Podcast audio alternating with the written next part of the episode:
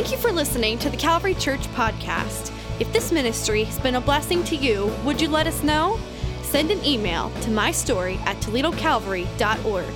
We would love to hear what God is doing in your life today. Well, good morning, Calvary.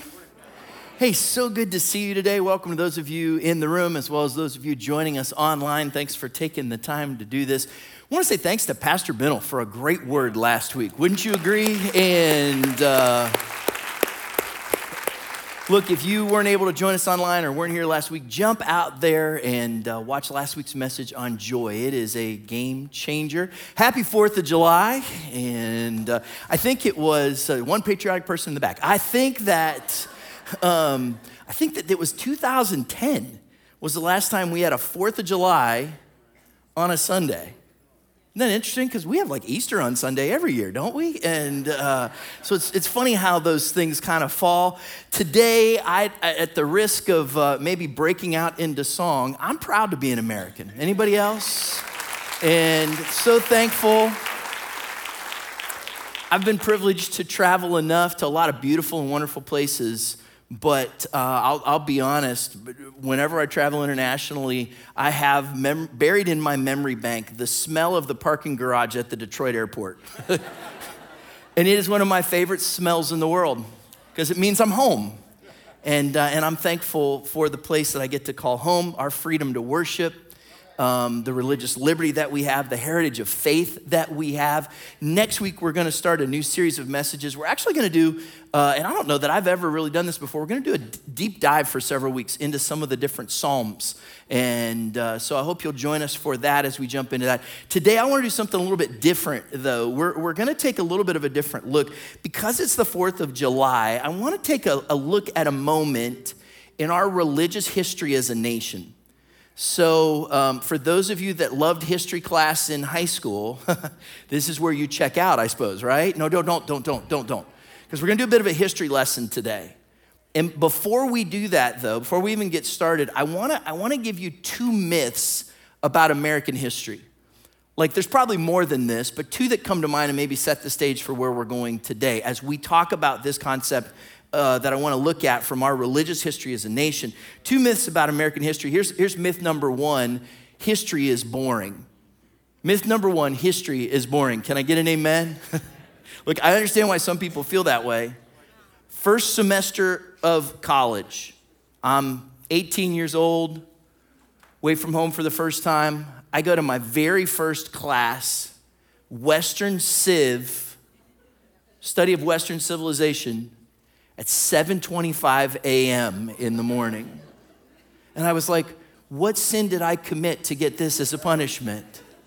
Like teacher was the nicest guy in the world, but he had just one tone. And it was like low and slow and at 7:25 it was not at all helpful. And that was one honestly one of the worst classes I took in my collegiate experience because it was just like, "Oh, this is terrible." I hate history. And then the next year, I had another history requirement. So I signed up for an American history class. I remember going in and fully aware that this is going to be the class I'm going to hate this semester. And then the teacher walked in. He was all of five foot tall. Now, I don't know how old he was, but to this 19 year old kid, he had to be at least 100, right? He just, and then he began to not tell us about dates and names and treaties and details, he told us stories. And his stories taught us lessons. And as he told us stories and it taught us lessons, he drew something out of history that I had never had a teacher do before. And I realized there's more to this history thing than it just being boring. History comes alive when you embrace the story. Like when you realize there's something there more for you to learn. It's not just facts, details, dates, and numbers. Like there's a story that's there. Have you ever heard the phrase history repeats itself? It does. and there's things that I can learn from the past that will help me as I go into the future and even as I live my life today. That's not just an American history principle, that's a biblical principle. 1 Corinthians chapter 10, Paul says the reason we have the Old Testament is it helps us to know the lessons that we learned from the Old Testament so we can live them out in our New Testament life. And so, biblical history, American history, whatever you call it, when you embrace the story and you learn the lessons, there's something really valuable there for us that we can learn from. So, today I, hope we do that. And one of the things I hope you'll see in the big picture of this is that history is ultimately His story. like everything about history points us to who God is and how He works in our lives.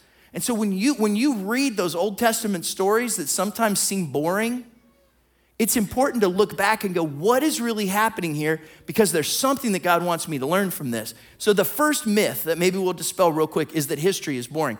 Here's the second one myth number two today is the worst it has ever been. Have you heard people say that? This is the darkest time in our history. Things have never been worse. It's so bad right now. And look, I don't want to minimize it. We have a lot of challenges as a nation, do we not? Like if you look at our politics, new, new challenges with technology, we live in a culture that is pushing aside morality. If you have spiritual concerns about our country right now, you're right to. Like we live in challenging times. But if you're gonna say this is the worst it's ever been, there's some historians who would debate you on that. Like, like if you look back, we went through an actual revolution. Remember that? there was a civil war. Two world wars began the last century. Vietnam, I wasn't around for the 60s, but it sounds like it was pretty trippy. right? The reality is, we've had some tough times as a nation. And if you ask historians about it, one of the seasons that many historians will say may have been our darkest time corporately, nationally, were the early 1800s. If you think of what happened in those first few decades of the 1800s, we had just come out of eight years of war as a nation. And even though we emerged as a, as a new country, as a free country, those superpowers, England, France, that both fought us and helped us, were waiting offshore for us to stumble.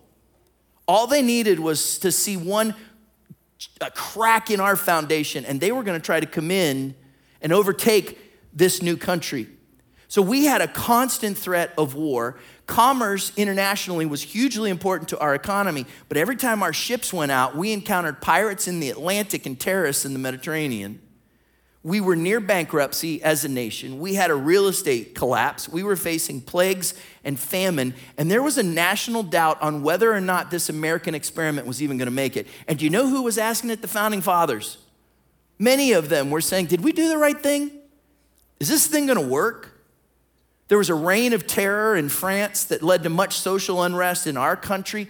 Universalism had come in, and many ideas from the Enlightenment were shaking our faith. There was political rancor, and none of you will, will be able to understand this really, but they had, a, they had a really nasty election in 1800. Adams and Jefferson going at it. It was vicious. It affected the whole country. We don't think of it this way, but there was a sexual culture in our country in that time that was anything but moral. And all of that on top of a national evil of slavery if we want to talk about dark times, the early 1800s, they, they kind of meet the criteria. And it was into that season of time that the, the favor of God, the breath of God, blew a fresh wind on our nation. And in that period of history, we have what is often referred to as the Second Great awakening. Anybody ever heard of that? Like we, we hear that term. It was a religious revival, an awakening that we refer to as the Second Great Awakening. Now, historians will debate like when it actually kind of you block this out um, some people say it was actually two different revival movements. One they call the second great awakening. Sometimes you'll hear the later half of it called the, the, uh, the, um, the, the, uh, the general awakening.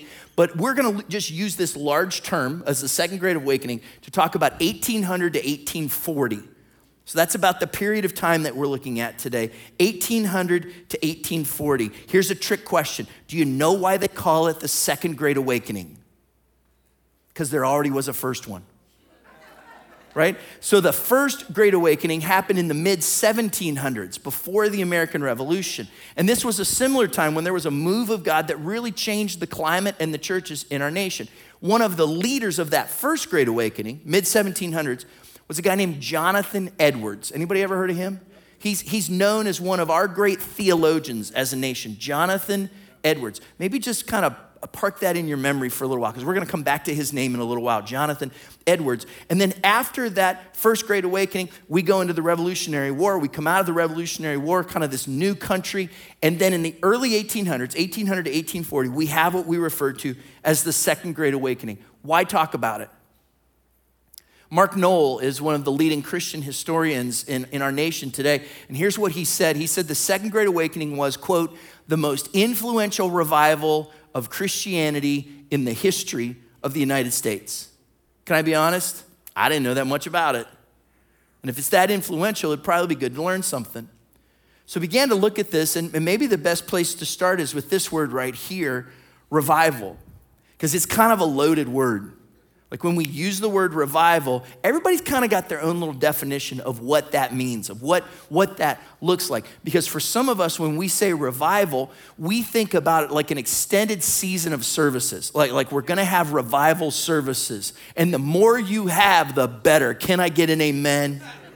There's running and jumping and craziness. And if you didn't get a quiver in your liver, were you even there, right? That's just kind of just kind of the idea behind it. And yet, revival has something more to it than that. It's not just, it's not just that definition of, boy, I had a feel good spiritual emphasis service. There's so much more to it. Um, in their book on the, the greatest revivals in history, Elmer Towns and Douglas Porter give this definition of what we would call an awakening or revival an extraordinary work of God in which Christians repent of their sins and they become intensely aware of his presence in their midst. And they manifest a positive response to God in renewed obedience to the known will of God, resulting in both a deepening of their individual and corporate experience with God and an increased concern to win others to Christ. Let's all memorize that together, okay, class? It will be on the test. Great definition, because it hits a lot of the high points. But there's a lot of words there. So if we're gonna if we're gonna sum it up, to be honest, because revival is such a loaded word, I, I personally prefer the word awakening. And here's maybe a definition: an awakening occurs when what seems to be dead is made alive again. An awakening is when what seems to be dead is made alive again. Now, I know some of you are sitting there and, and, you're going, those fireworks were late last night. I didn't know I was coming to church for a history lesson. Why are we talking about this? Because here's what I want to propose to you I propose that our nation needs an awakening again.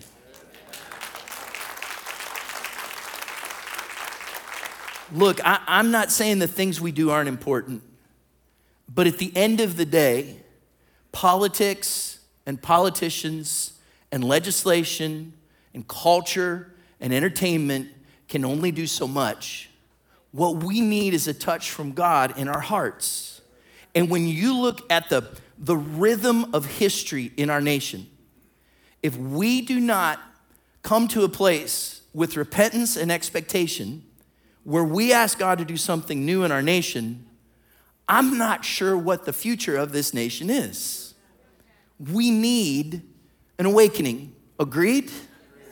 So if we need that, if a move of the Spirit of God is the only answer to where we find ourselves as a nation, what do we learn from history? So we're to go back, and what I want to do is just give you four quick snapshots from the, from the second great awakening and just kind of track with me here. You, some of you history buffs, you're like, oh, I'm drooling over this. Some of you are like, I didn't come for this. Just track with me for, for a few moments. Don't touch that dial if you're watching online. Just track with me. I want to show you four great awakening truths we need to experience today things that you see happen in that second great awakening that I believe we need to experience today. Here's the first one we need an awakening of hope. Number one, we need an awakening of hope. Look, we've already talked about how, how dark it was in so many ways, what a difficult time it was in the early 1800s, but we haven't talked about the church yet. Let me tell you about the church. Historians estimate that less than 10% of the American population regularly attended church in the 1790s. Think about that for a moment, because that probably challenges the image you have. I know it did the one I have in my brain. Less than 10% of the American population regularly attended church in the 1790s, which is not what I think about. Because anytime I think about the past, I think about Little House on the Prairie. Anybody else? This might not even be the same time period, but that's what I come to. It, comes to my mind. There's mom and pa gathering them up. We're going to church on Sunday. But that's not what was happening. In the 1800s, less than 10% of the American population was regularly attending church. See, in many ways, we had this new identity as a prosperous nation. And what happens so many times is when you begin to prosper, it's easy for you to forget about God. At the same time, Enlightenment ideas from Europe were coming. And as they came with these ideas of deism, which, which is the, the kind of concept that there is a God, but he's kind of the clockmaker. He just kind of winds things up and then lets it go. He's absent in our lives. Ideas from like Thomas Paine and Thomas Jefferson were causing a decline in Christian thought during that time. And so, in many ways, not only was it politically dark and culturally dark, it was a very spiritually empty, cold time. And it was into that time that the Great Awakening brought hope. Can I tell you what people I think need today more than anything else? Is hope. We have called, we have been called to be agents of hope. And here's what I want you to see that's really important. We have a tendency that when things are bad, to immediately go to, oh, it's never been this bad before. Oh, things are so bad. I don't know what's gonna happen. I don't know how this is going to go. And can I tell you, when things are at their worst, God can bring an awakening. So many times it's in the moments where we despair that God is able to breathe new life into the situation. And He can change things. And in those moments, when you have a tendency to want to give up, to kind of wring your hands, and to think there's no hope for our country, or think there's no hope for the church, or think there's no hope for your loved one, remember those are just the moments when our God has proven in history that He's able to bring an awakening. And in a world, in a world that needs hope, shouldn't we be the first people to bring it? Hope awakens us in such a powerful way. I've had some really good conversations with, with folks in the last service, even some of you today, um, about how much you enjoyed the fireworks last night. Anybody go to the fireworks? Okay, cool. Anybody have the neighbor bring the fireworks to you last night? Yeah, yeah, you know what I'm talking about. story earlier this week that ended up in the news of a family in South Carolina whose neighbors decided to bring the fireworks to them. And they have a dog that they love named Raja, and they love Raja, and Raja does not love fireworks. So when the neighbor started shooting him off, the dog took off. And that dog is fast, and they tried to chase her down and could not. And so for hours afterwards, the owners looked all over their South Carolina neighborhood trying to find their beloved dog and never could. And they were devastated and they were desperate. And really, they got to a point where they lost hope. And they said, We don't know what to do. And they just went home and decided to call it a night and they'd try again in the daylight. Heartbroken, they collapsed in their bed, fell asleep till three in the morning, and the doorbell rang. And they were like, Three in the morning? That's really weird. Our, door, our doorbell doesn't ring at three in the morning. They had one of those video camera doorbells. Do you know what I'm talking about? So they checked it to see, and this is the image they saw. That's Raja. the dog came home and rang the doorbell with its snout just nose right on the bell. They don't know how she learned to do it, but she did. Now that's what I call an awakening of hope, amen? Right, there was something that came to them and brought them hope. Now I know that's just kind of a silly story, but do you realize you have that same potential? You have been called to desperate people to bring them an awakening of hope. And oftentimes, you know when God wants to use you? When things are at their worst one of the first things we learned from the Second Great Awakening is what we need right now in our world is an awakening of hope. The second principle we can pull from that, that season of history is this number two, we need a, an awakening of prayer. Number two, we need an awakening of prayer. Here, here's what happened at the beginning of these days in the 1790s churches began to pray. They saw the desperate situation the nation was in, and so they began to pray. Churches in New England, and you can trace stories of what happens there. One of the, one of the really interesting stories happened in what we would call the frontier during that time. So if you think about it, even, even Ohio, if you think about that time, this was just wilderness, right? We're, we're talking about the frontier. So especially Methodist and Baptist churches were beginning to grow during that season of time and to expand out. Have you ever heard the term a circuit riding preacher? You ever heard that term? That's what was happening during that time. The Methodists would send out these, these ministers who would ride their horses and they would go in a circuit from town to town to town to town to town. So they were circuit riding and they were preaching as they would go. And the gospel was going out into the, the frontier, into these wilderness areas. One place in particular was in Kentucky. Nothing Kentucky at that season of time. There was no town in the Kentucky region in that part of the country more than 2,000 people. And there was a pastor named James McGready, and he asked his church to pray. He says, What if we believe if God could do something unique and special in the life of our church? So, specifically, he said, Would you pray on Saturday nights and Sunday mornings? That God would do something in our services, that God would do something through our church, that God would do something through your lives. And this church began to pray. Now, we can, we can chart the story. Let me take you kind of to the end of the story. It ended in what we would call, actually, it began in what we would call the Cane Ridge Revival. The Cane Ridge Revival. One of the people there took a picture on their iPhone 11, and here it is the Cane Ridge Revival, literally in the middle of nowhere, Kentucky. And they had these services that happened there. They estimate, remember, you, you've got a frontier population. They estimate that somewhere between 10 and 25,000 people would come out for those services. That during that pe- period of time, 3,000 people gave their lives to Christ. And that was just the beginning. Like it like rippled out from there and impacted more and more lives.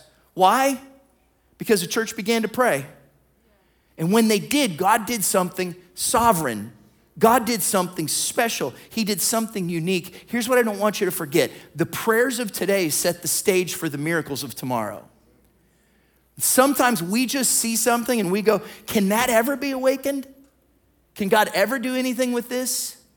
And not realizing that the prayers we pray today are planting seeds. They're setting the stage, they're paving the way for the miraculous things that God wants to do tomorrow. So you might be praying today for awakening, maybe an awakening that you might never see.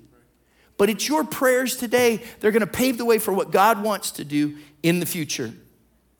And know this when you pray. I think two things kind of happen, especially when we pray these kind of prayers. One, when we pray these kind of prayers, it puts us in tune that the Holy Spirit might want to work in and through our lives. Like we're aware of places where He might want to bring an awakening. We're aware of places where He might want to use you to speak words of life. We're aware of those things. And also, when we're praying, I think it helps us to be more open to the fact that God wants to do the unexpected. If I was going to plan a great revival I would not do it in the middle of nowhere, Kentucky in the early 1800s. Wouldn't you look for a crossroad? It would be awesome to, to do it somewhere where the word could spread, where, where people were able to kind of communicate that, where you could gather more and more people. But God said, Yeah, that's cool. But you know where I think I'm gonna start? I'm gonna start in the middle of nowhere, because then they'll know that I did it.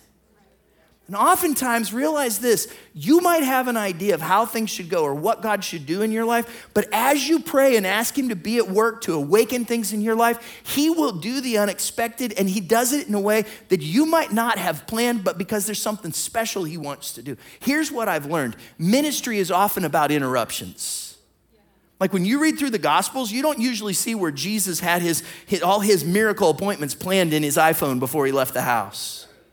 Usually he went out, said, Holy Spirit, use me. Do something today. And when God brings those interruptions, those unexpected places, those unexpected things, that's often where he works and does special things in our lives. So, my challenge to you would you start praying with me? Maybe Saturday nights and Sunday mornings. That in our services, that in our church, through God's people, he would bring an awakening to our world, to Northwest Ohio, to our nation. Because we need an awakening of hope, we need an awakening of prayer. Let me, let me hit you with a third one. Number three, we need an awakening of belief. We need an awakening of belief. What, what do you mean by belief, Chad? One of the places where things were so kind of dark and desperate spiritually during that time in particular was on our college campuses. Because during that period of time, as we mentioned, Enlightenment ideas had come in, and so rationalism and all these other kind of philosophies and thoughts had pushed aside the truths of God's word. Morality was basically gone in the life of the American student. In the colleges, it was disastrous. Many of these colleges had been founded for Christian purposes, many of them for the training of ministers, and in their place now, they'd become centers of skepticism. It was rare that you would hear a Christian message. It was even more rare that you would find a Christian student who was willing to profess their faith. The idea was if you, if you led a group on a campus, you would publish the minutes of your meetings. Like you would put those out there so people knew what happened. But many of the Christian groups wouldn't because they didn't want other people to know that they were Christians for fear of persecution or, or mockery. Many of these colleges, there was like a, a mock communion service that was done kind of to just jest at Christianity. And it was a dark, dark time in our college campuses. Into that stepped a guy named Timothy Dwight. Timothy Dwight, want to show you a picture of him here. He was a politician, he was a scholar, and he was a theologian. And he became the president of Yale College at that time. We would know it as Yale University, but at Yale College. And when he got there, he was shocked to find very few Christians and he was shocked to find that Christianity wasn't even discussed or communicated. And so he began to do something no one expected. He started to have like question and answer sessions. He would do debates with the students. And he let them ask him questions about his faith. And he began to talk to them about what he believed, and how the Bible was the Word of God, and how God existed, and that God had a purpose for their lives.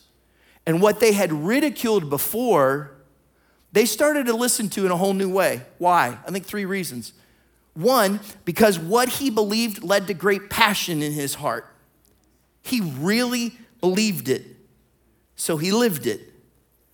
Second, that same belief, that awakening of belief in him, caused him to have a truth that he stood for. In a world where these students, uh, truth was just shaky, truth wasn't even a real thing. Truth, they were longing for something that was true. Sound familiar? And his belief led him to teach them what was true. They said of him that he taught the teachings of their forefathers in the language of their professors, that he was able to communicate the old gospel message in a new life giving way. The, the third thing that was so impactful was not only his passion and truth, but his belief led him to live a life of character. He didn't just preach at them. These students, and this was unusual for them to feel towards leaders in authority, these students began to respect him. They saw how much he cared, and his character won their respect in a powerful way, so that in 1802 there was a revival on the campus of Yale College. And where there were very few Christians, during that year, a full third of the student body made a profession of faith in Jesus Christ. They had been an institution that was largely for the training of ministers, and yet the four years before, there were only 13, um, it's much smaller at that time, granted, but there were only 13 students that went out into ministry. After the revival, there were 69. Like there was this massive change and shift that took place during that time, not just at Yale, but in the community around the college, and then in universities and colleges all throughout the United States, because one man was willing to say, I'm gonna let what I believe change the way that I live. Know this we are called to be a voice of belief in a culture of disbelief. God has called us not to just hide what we know and who we are, He hasn't called us to be jerks. He's called us to tell our story. He's called us to live out His truth. He's called us to show people the love of Jesus. This is hugely important. Here's one of the things that's really interesting about this story. Do you remember Jonathan Edwards? Do you remember that name I mentioned earlier? one of the theolo- I mentioned it just before you fell asleep. Jonathan Edwards, one of the leading theologians of the first Great Awakening. Timothy Dwight, the president of Yale College, is his grandson. Now, what's interesting here is Grandpa was a part of that first revival that so changed and shaped the religious landscape of our nation. And but by the time his grandson is a leader, our nation has largely, completely turned away from those truths, which highlights for us a sobering truth that the faith of the last generation does not guarantee the faith of the next. Just because one generation believes doesn't mean the next one will. That's not an American history lesson. That's just truth. Watch this Judges chapter 2, verse 10. This is in the Old Testament. It says that after that whole generation had been gathered to their ancestors, gathered to their ancestors is a nice way of saying they had their funerals, right? So after, after what whole generation? Well, the generation they're talking about is, is, is both the generation that were slaves in Egypt and then were set free. Moses led them into the wilderness, and then Joshua led them into the promised land. This is one of the most significant stories in the Old Testament. When that generation had died, another generation grew up who knew neither the Lord nor what he had done for Israel. Are you kidding me? This is just a generation away or two generations away from one of the greatest stories that gets celebrated all throughout Scripture. And yet, somehow, by the time that generation grew up, they didn't know who the Lord was or what He had done. That's why passing our faith along from generation to generation is so important, so significant. That's why we put an emphasis at Calvary on our children's ministry and our youth ministry, because this matters.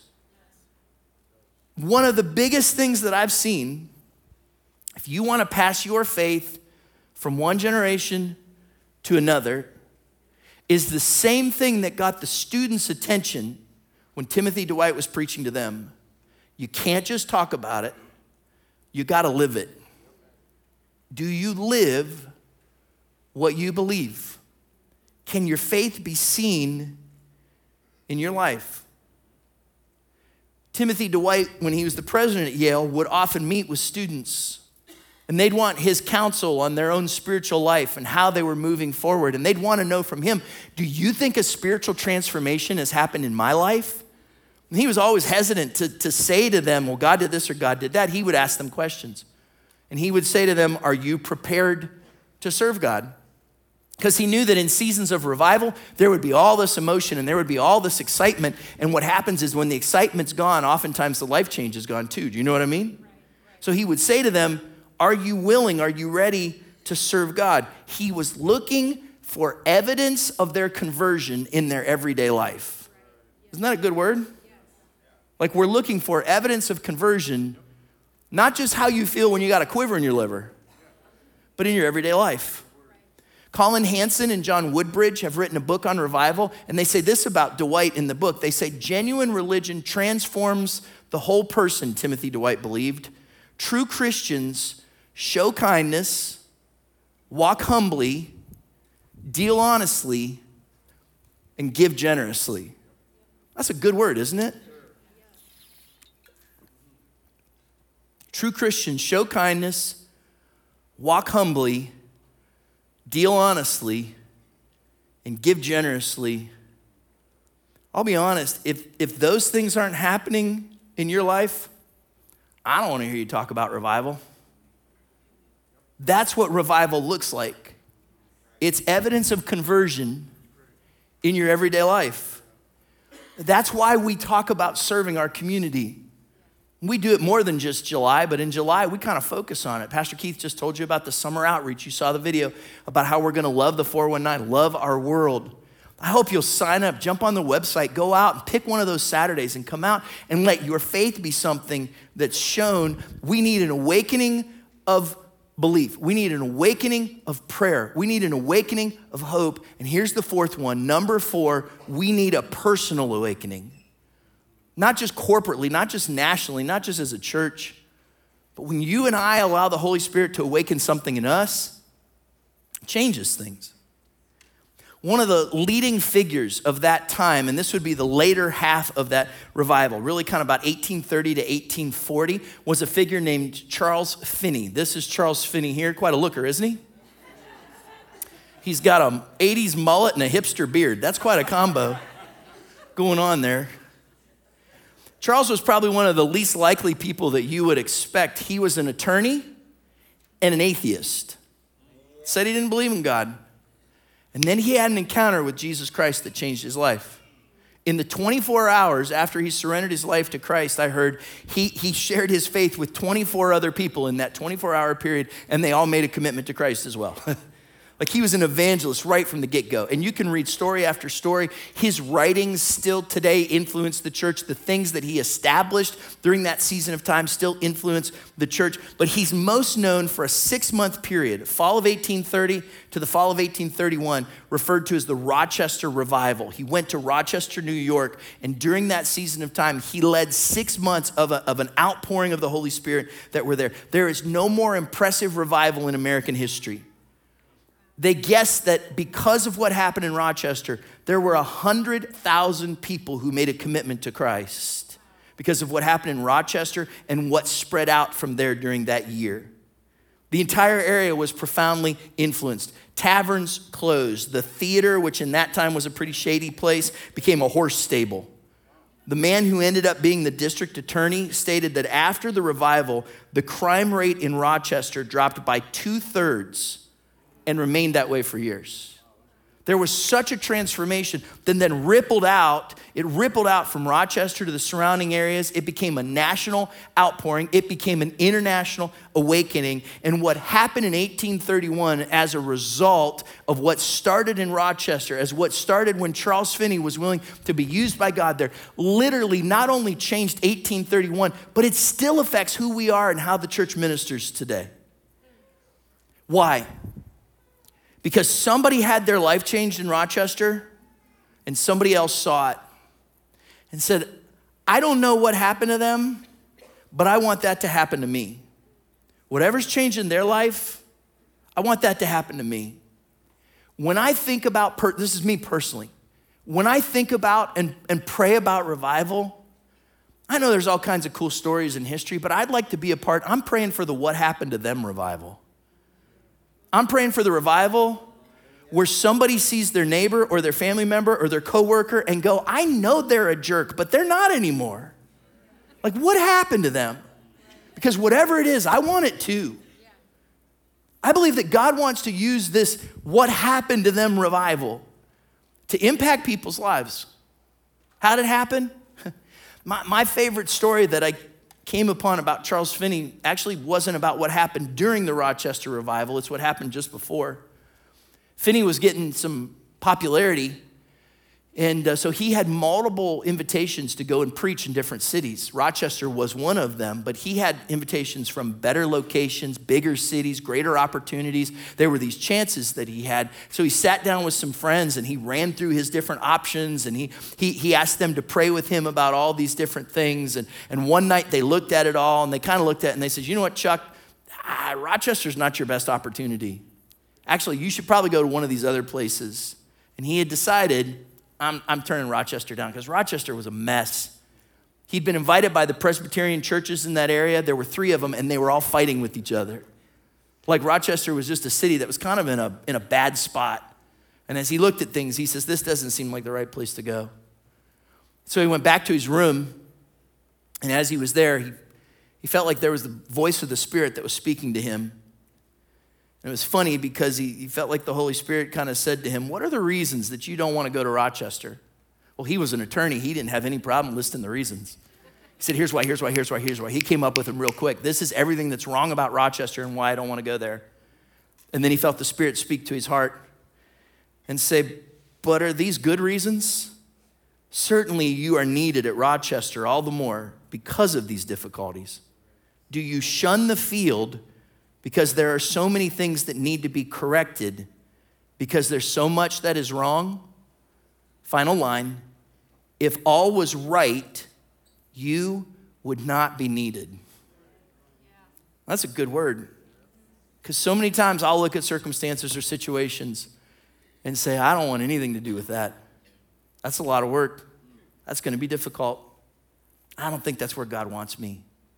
And the Holy Spirit says, But I'm calling you to take a step of faith. I'm calling you to do something new. I'm calling you to speak out my truth. And you say, But it's not a perfect situation. And God says, If it was perfect, would I need you? One life can make a difference. Our history as a nation would be different if Charles Finney had not listened to that voice.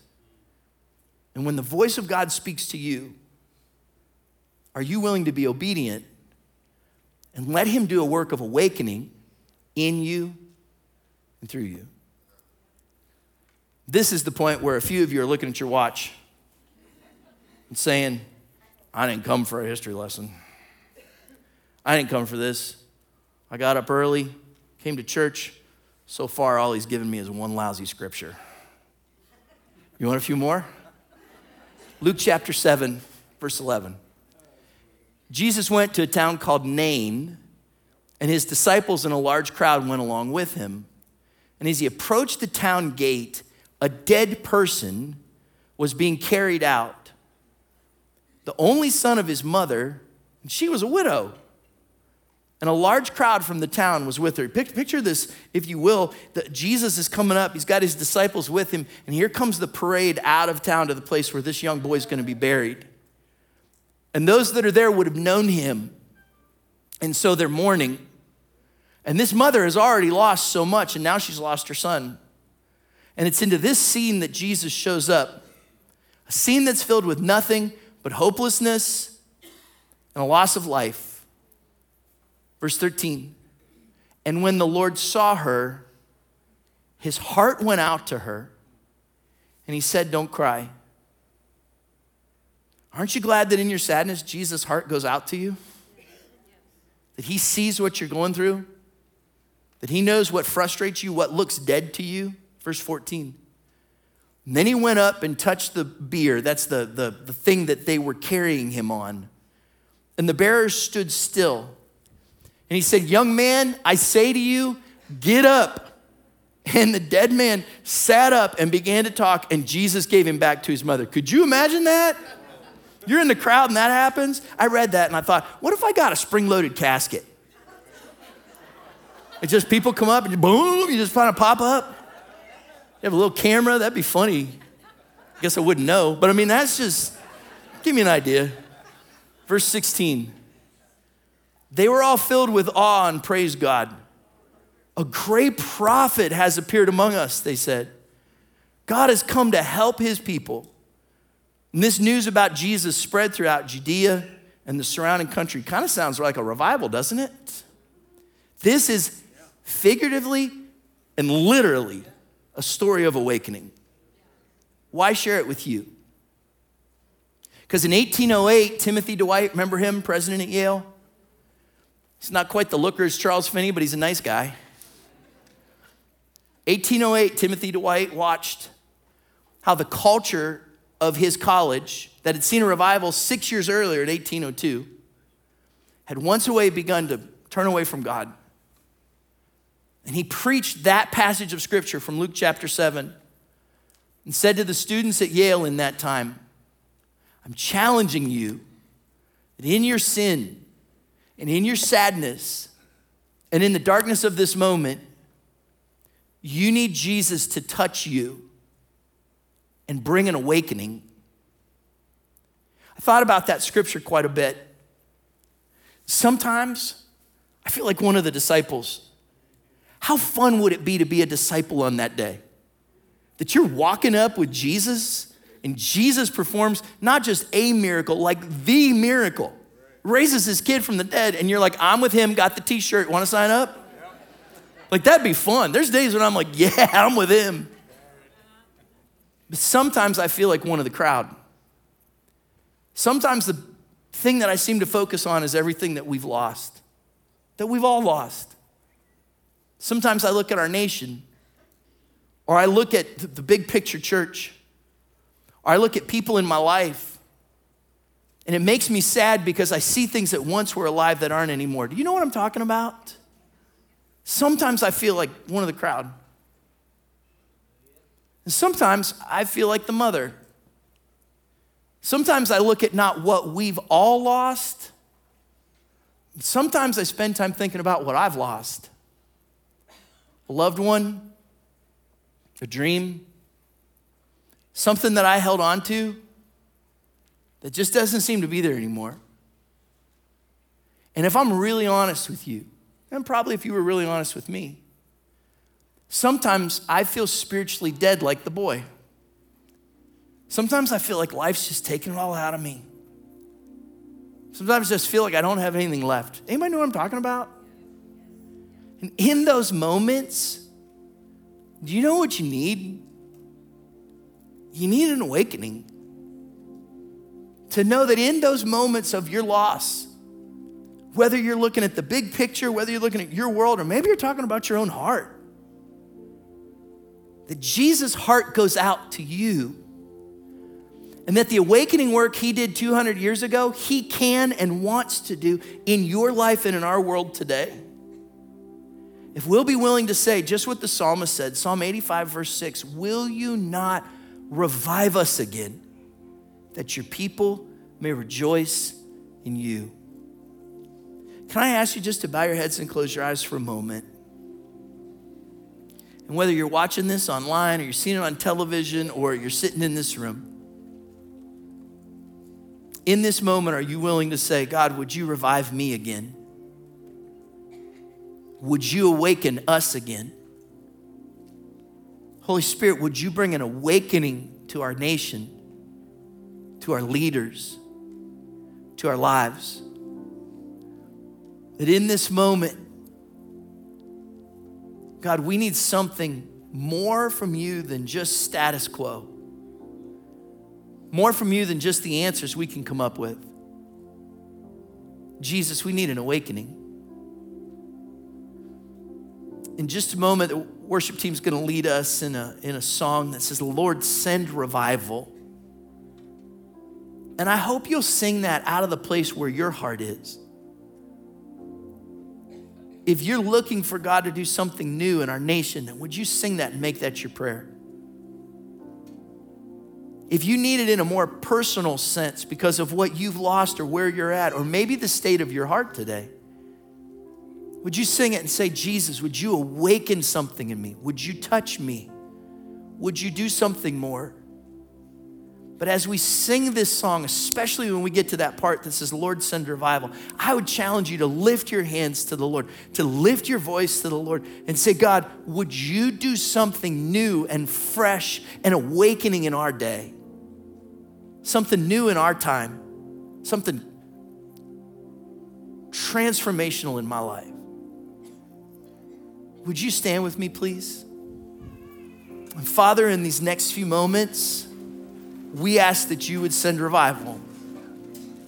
Lord, that you would do something in our hearts. God, that you would make a change in our lives as we look to you. Lord, I pray for the person watching online right now, the person who's watching on television right now. God, would you, by your Spirit, just refresh their lives?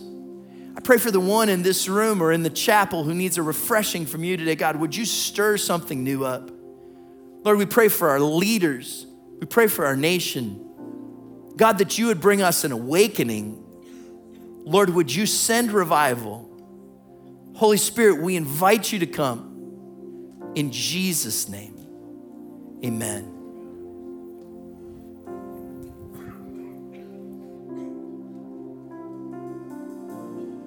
Come, Holy Spirit, rain down on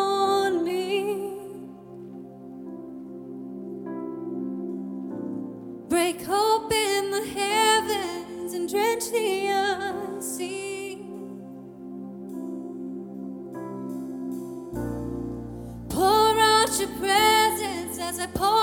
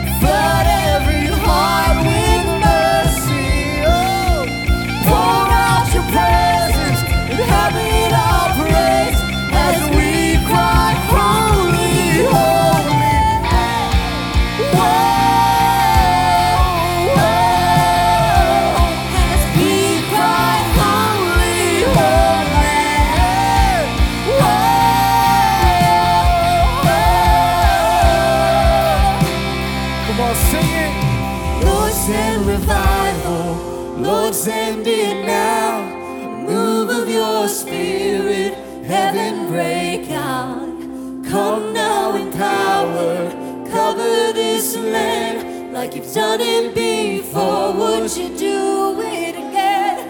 Oh, Lord, send revival.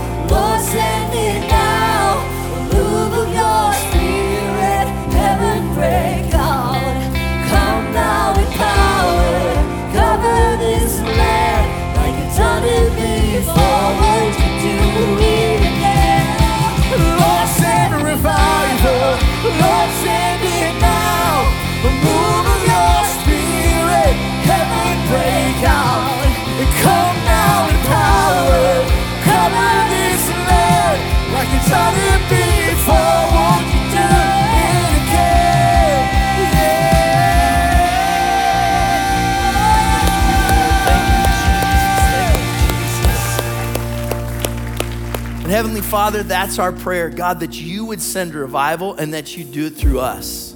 Lord, that you would use us to be your agents, that you would remind us the power of what one life can do. Living our lives in a way where faith can be passed from generation to generation. And Lord, that through us you could bring an awakening of hope and prayer and belief in people's lives. Father, I pray for the one today who needs that awakening from you.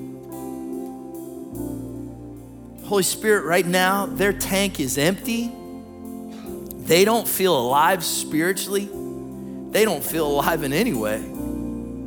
Lord, would you bring hope to them? Holy Spirit, would you, would you pour out your grace and your faith, your power in their life? Lord, even if it seems hopeless right now, let them know that you are with them.